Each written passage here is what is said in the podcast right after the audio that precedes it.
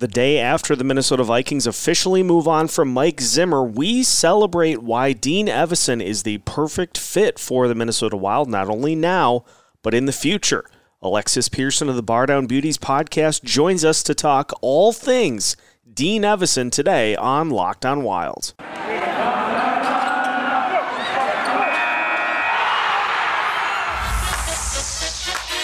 You're Locked on Wild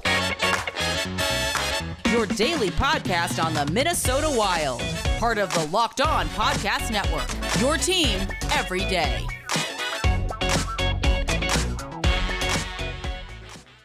What's happening? Welcome to another episode of Locked On Wild, your daily Minnesota Wild podcast, part of the Locked On Podcast Network, your team every day.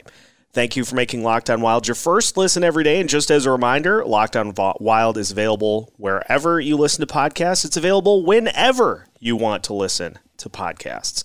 On today's episode of Locked On Wild, we're joined by Alexis Pearson of the Bar Down Beauties podcast to discuss the Wild's head coach, Dean Evason, with the Minnesota Vikings making some coaching moves uh, this week. So we'll talk about that, some of the things that Dean excels at most and we'll try to figure out when we'll see Kirill Kaprizov again after what took place uh, against the Boston Bruins. So, uh, a lot to discuss here on today's episode. My name is Seth Topal, host of Locked On Wild, your fearless captain of the show. Thank you for tuning in to a Tuesday edition.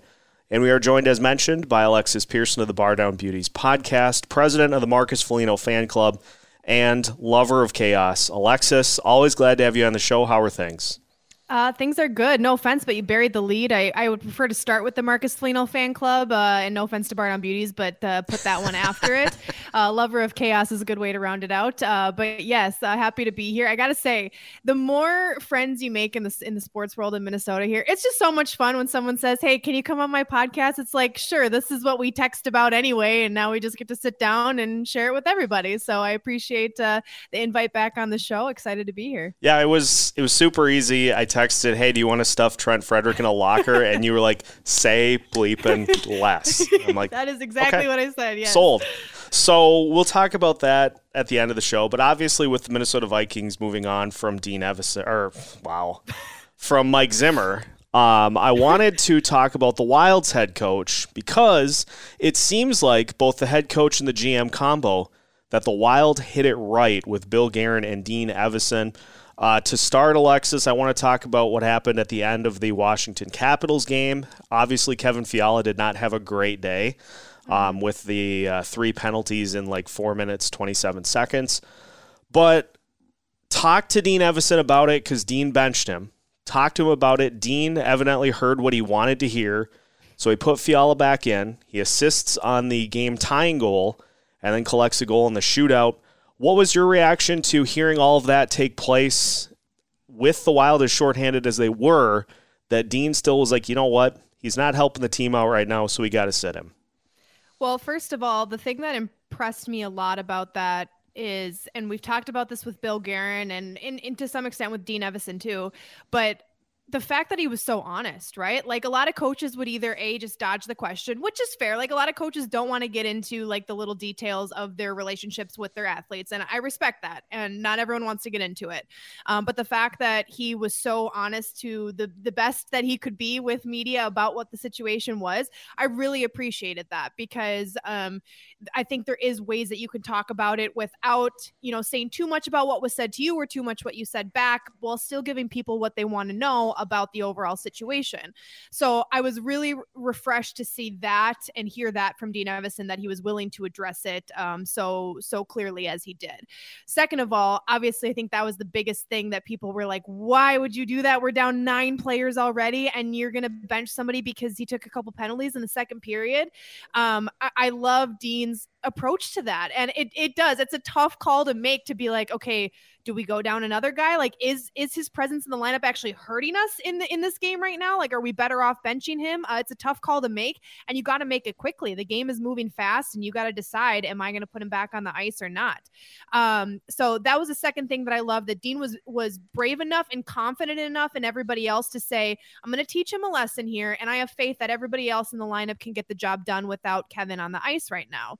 Third of all, the thing that impressed me was Dean's ability to change his mind when he realized that the situation had shifted. And okay, I like what Kevin said to me. I respect what he said to me. We're going to put him back out there. Go show me, show me that you deserve a second chance. And Kevin did that. He helped with the uh, game tying goal and obviously scored in the shootout. So, everybody pulled their weight in the situation. Dean was upset. He benched him. Kevin came and said, Hey, listen, I I, I understand why you're doing this. If you want to give me another chance, I'll go get the job done.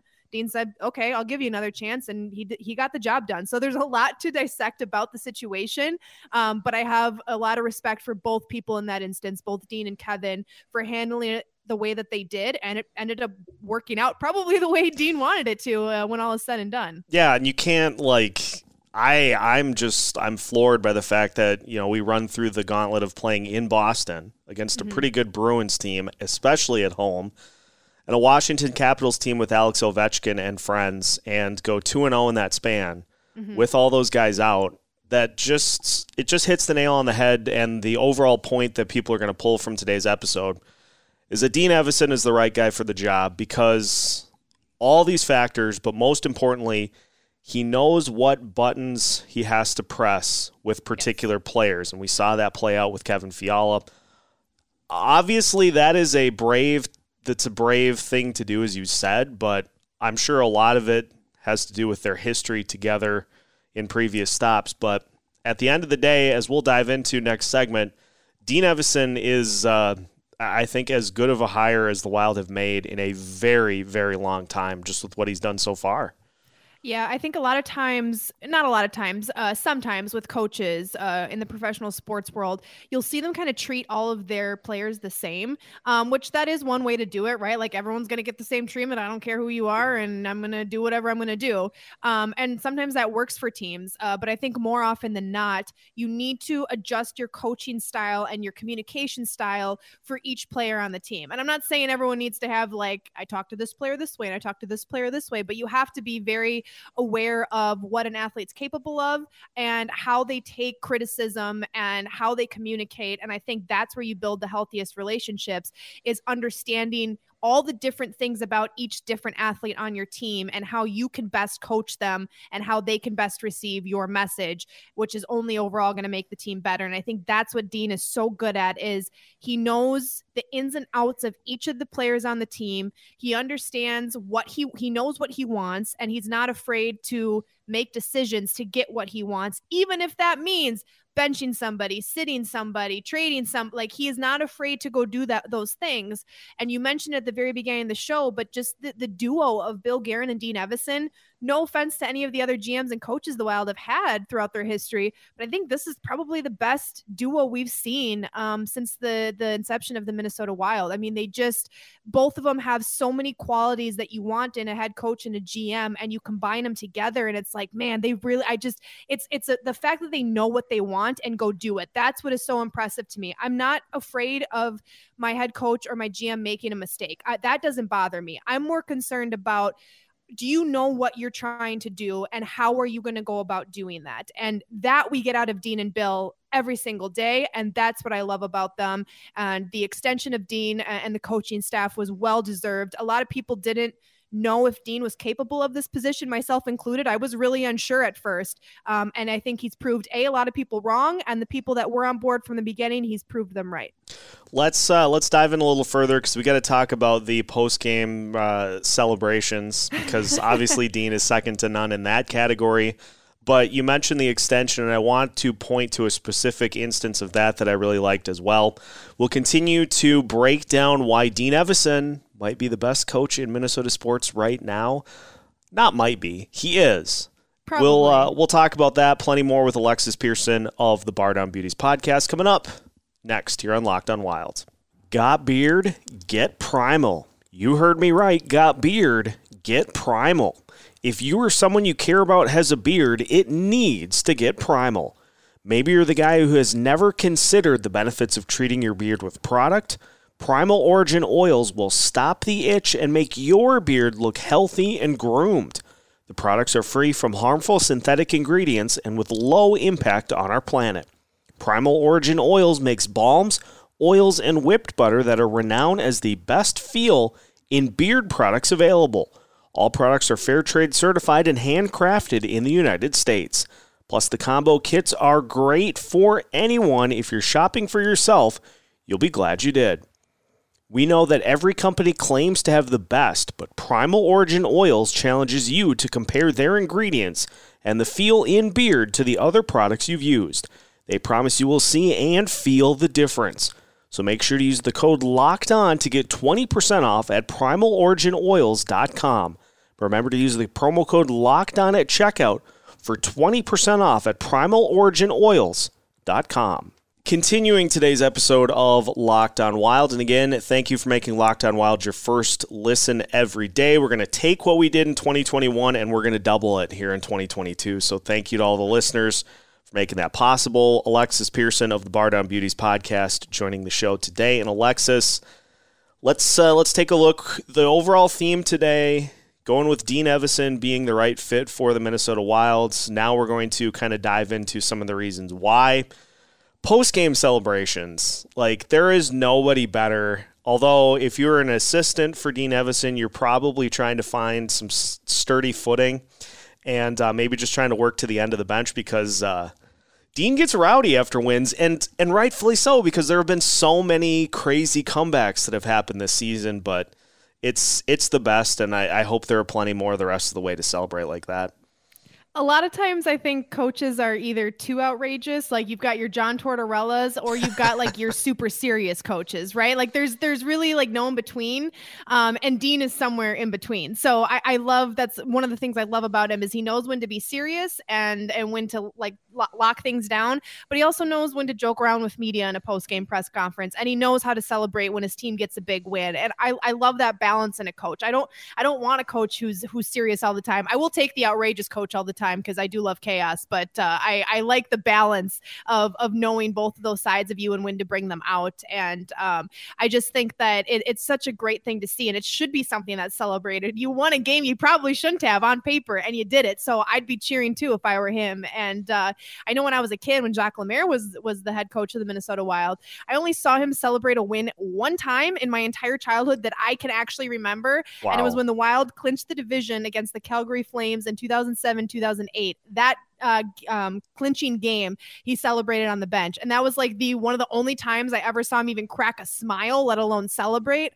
And I love Jacques Lemaire, but I do love what Dean Evason has brought and and kind of this. Con- I mean, he's kind of like Bruce Boudreau in that sense, where Bruce was very serious, but yep. also you know like to have fun and joke around, and uh, they're kind of the same in that sense. And I think it's a good balance to have uh, on on a team one other part, and we we alluded to it briefly, was the whole extension for Dean Evason. On the surface, you know, signs an extension. Obviously, nothing really to read into with that. But if you look a little deeper, Dean did not want to sign the extension until all of his assistants were given matching deals, and I'm sure that happens elsewhere. Maybe it's not mm. super frequent but that kind of a thing, I think, speaks volumes too to a guy that knows, hey, I'm not as successful as I could be without a great group of assistants. Mm-hmm. And it seems like Dean has picked a pretty good group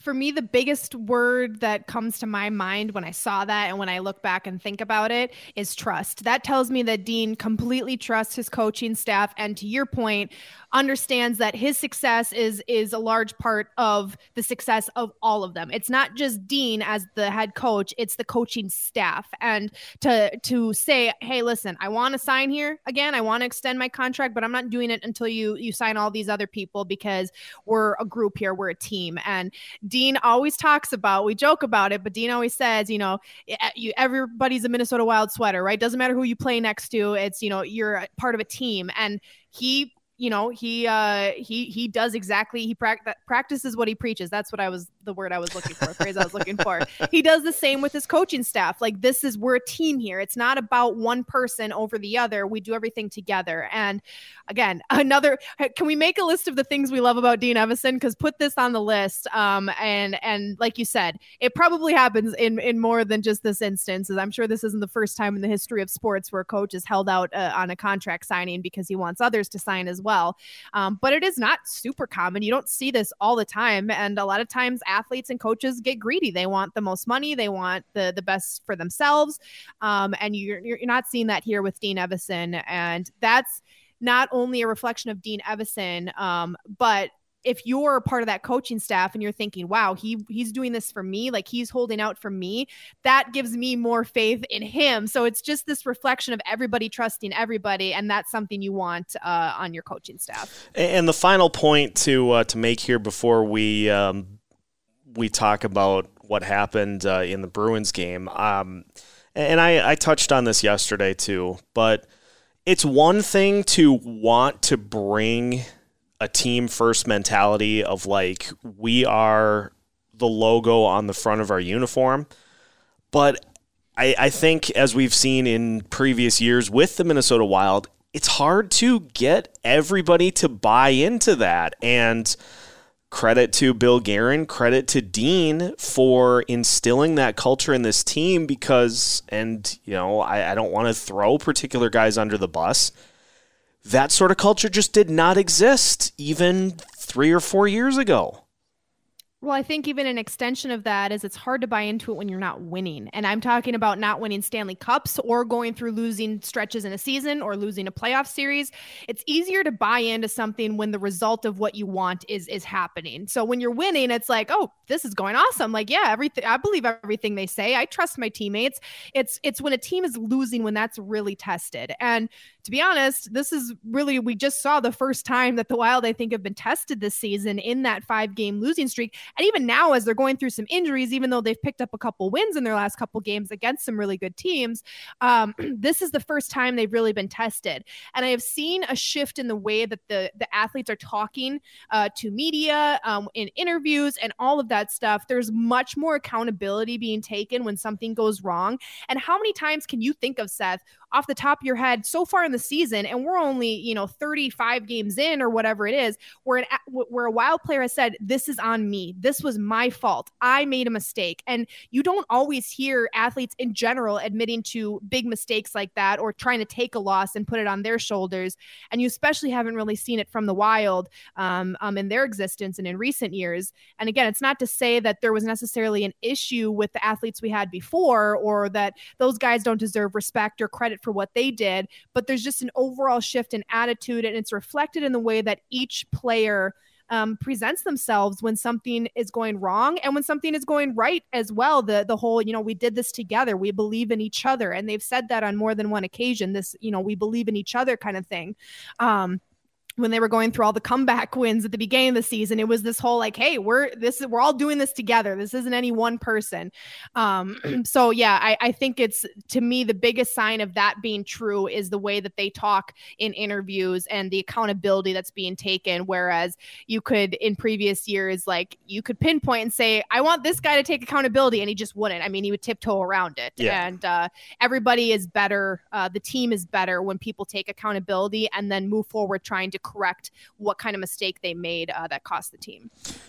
All in all, we think that Dean Evason is uh, is the right fit, and uh, I think a lot of people in the state of hockey here uh, would tend to agree. So uh, hopefully, Dean can have a long and successful tenure as head coach of the Minnesota Wild because I just I want to keep seeing those uh, those post game sellies as uh, yeah, as much. No offense to Darby Hendrickson, but I want him to get shaken yeah. up a few more times uh, before Dean's time here is done. not uh, not too many more rib shots though. I'm sure uh, I'm sure Darby's like, come on, dial, dial, it back a little bit. but uh, yeah, it's it's fun to see Dean do his thing. It is not fun to see happen what happened in the game against the Boston Bruins.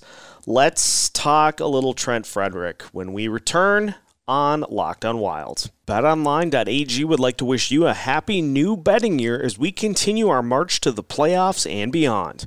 BetOnline.ag remains the number one spot for all the best sports wagering action in 2022. New year and a new updated desktop and mobile website to sign up today and receive your 50% welcome bonus on your first deposit. Make sure to use the promo code LOCKED ON to get things started. Everything from the NFL playoffs to the NBA, the NHL, boxing, and UFC, all the way down to your favorite Vegas casino games. Don't wait to take advantage of all the amazing offers available for the 2022 season. BetOnline.ag is the fastest and easiest way to bet on all of your favorite sports. BetOnline.ag, where the game starts. Final segment of today's episode of Locked On Wild. Make sure, if you have not already, to head over to the Bar Down Beauties podcast as uh, Jesse and Alexis had Tennessee on uh, this week. So make sure to check that out, as well as uh, their other uh, podcast and media endeavors uh, as well. Uh, Alexis, I know because we were talking about it before we hit record for the final segment. We both had a chance to, to get a little uh, heated as to what happened in the Bruins game. Uh, Dean Evason, for what it's worth, called it a predatorial hit uh, by Trent Frederic. And I think the Wild are going to get out on the lucky end of this from the way it sounds because apparently there is a chance that Kirill could play on Friday, which is just. I don't believe it, but I'm going to be optimistic. I hope it's true, but I, I don't know. pure alien, or he's just one of those robots that uh, that they're working on over on the East Coast that can open doors and can hop up on ledges. I don't know, but main point is that uh, that Trent Frederic. Come on, man! Like I, I know he I know people are going to want to and have already tried to lump it into heat of the moment, bang bang hockey play. Yeah. Whatever other box you want to try to compartmentalize that in, I would like you to just throw it into the bottom of a river and forget about it because there is really no way to justify that kind of a play in which all he had to do was take the puck and be done with it and instead decided, you know what? Kirill is close to the boards. This is a good opportunity for me mm-hmm. to try to give us the upper hand. Thankfully, the Wild are a little bit more of a team to where they were able to overcome it and win the game, but Trent Frederic is not my favorite person anymore.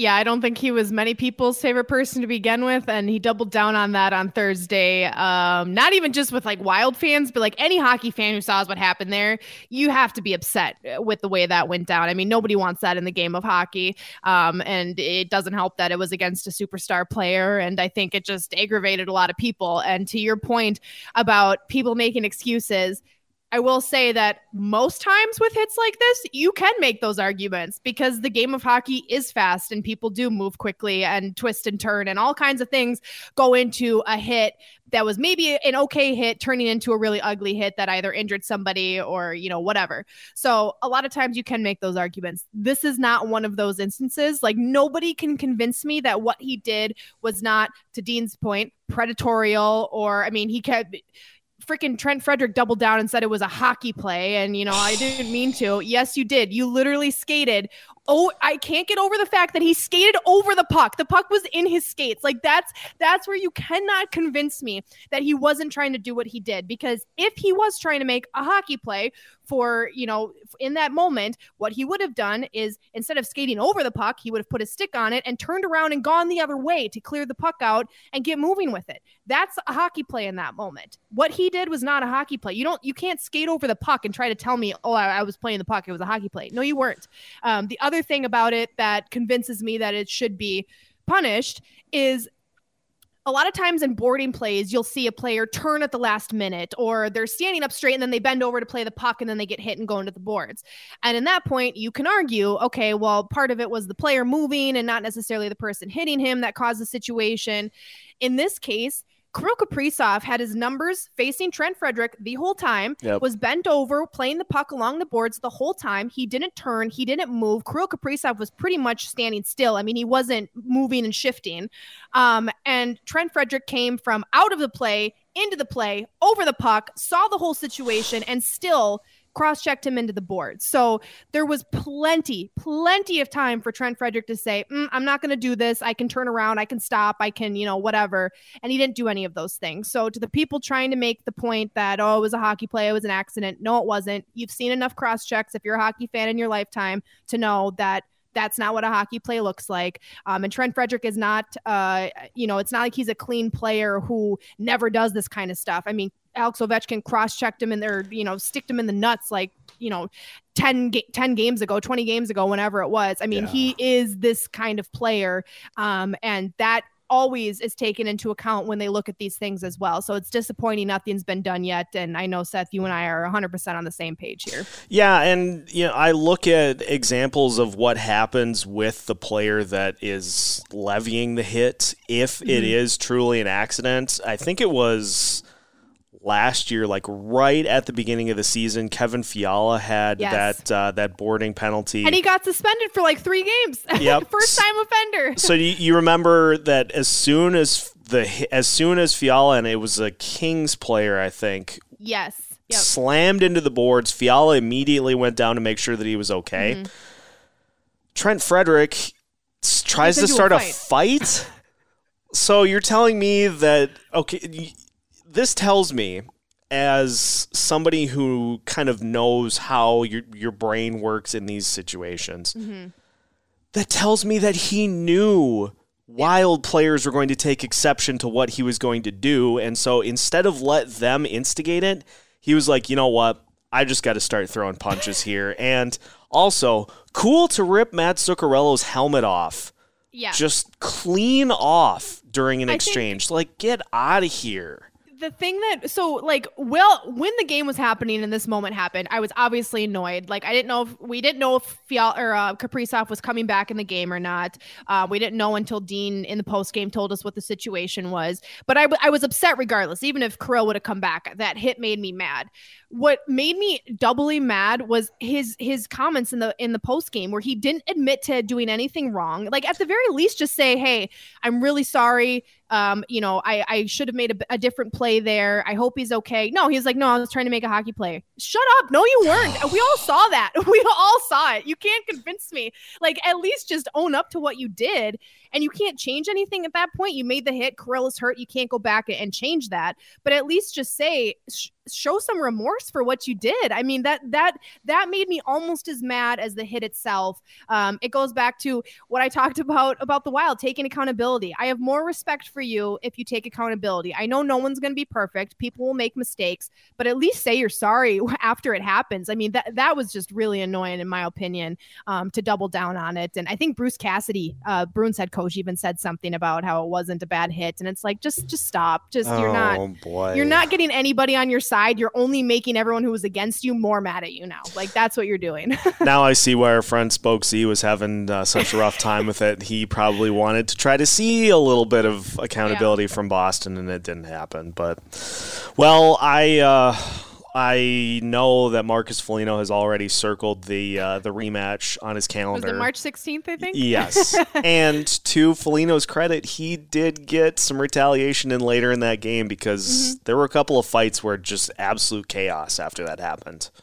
Yeah, and that's exactly what you want to see. That's standing up for your teammates. And my favorite part was when Marcus Foligno went up to, I think it was the bench or whatever, and he's basically like, "You're next, you're next. You watch your back. I'm gonna kick your ass. You're done." Like he's just pointing oh. people out. I'm like, "Go, go get him." I don't even care who you fight at this point, but stand up for him because um, I think you know we've obviously seen Kirill has been targeted, and I say that not necessarily in a in a in a bad sense, but like there's more eyes on Krill this season. Yep. Everyone saw what he did last year. We, we now all know what he's capable of.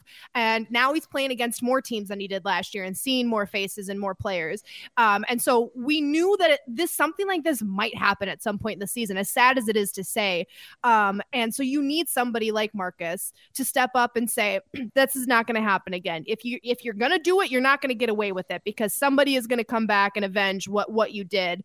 Um, and so uh, we all know I'm the president president of the Marcus Foligno fan club, and that is one of many reasons why. Because I love a player who stands up for their teammates, um, and especially when when they go down in the way that they did. Somebody had to. God bless uh, Kulikov. He tried, but he is not the man to get the job done. Marcus Foligno is the guy you want in that situation. Yeah, the as uh, as a now card carrying member of the Marcus Foligno fan club, sweets are uh, the shirts are sweet. By the way, if I could talk. Um, yeah, so, shout out to Soda Stick. They really yeah. killed it on the design there, and it's it's really cool seeing everybody uh, you know text us and, and send us photos of like hey i'm part of the club like it's it's really cool we uh it, it's a fun club to be a part of and thursday night was a good example of why you want to root for a guy like him because he's not going to let anybody push his teammates around. Yeah doling out uh, doling out punishment and mentoring uh, matt boldy and marco rossi. I'd love to see more of that line combo. At some point i know rossi got sent back down but those two are going to be a, uh, a huge fixture for this team, and Marcus Foligno is as well because, well,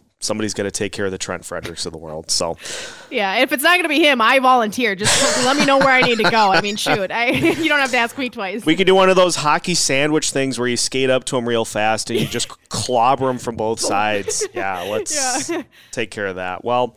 Thank you for the time today, Alexis. Uh, as mentioned, listeners, make sure to check out the Bar Down Beauties podcast if you have not already. I don't know why you wouldn't, because it is an A plus listen. But if you haven't, make sure you do because uh, it's definitely well worth your time. As is Locked On Wild. That is going to do it though for today's episode. So uh, thank you for tuning in and making Locked On Wild your first listen today.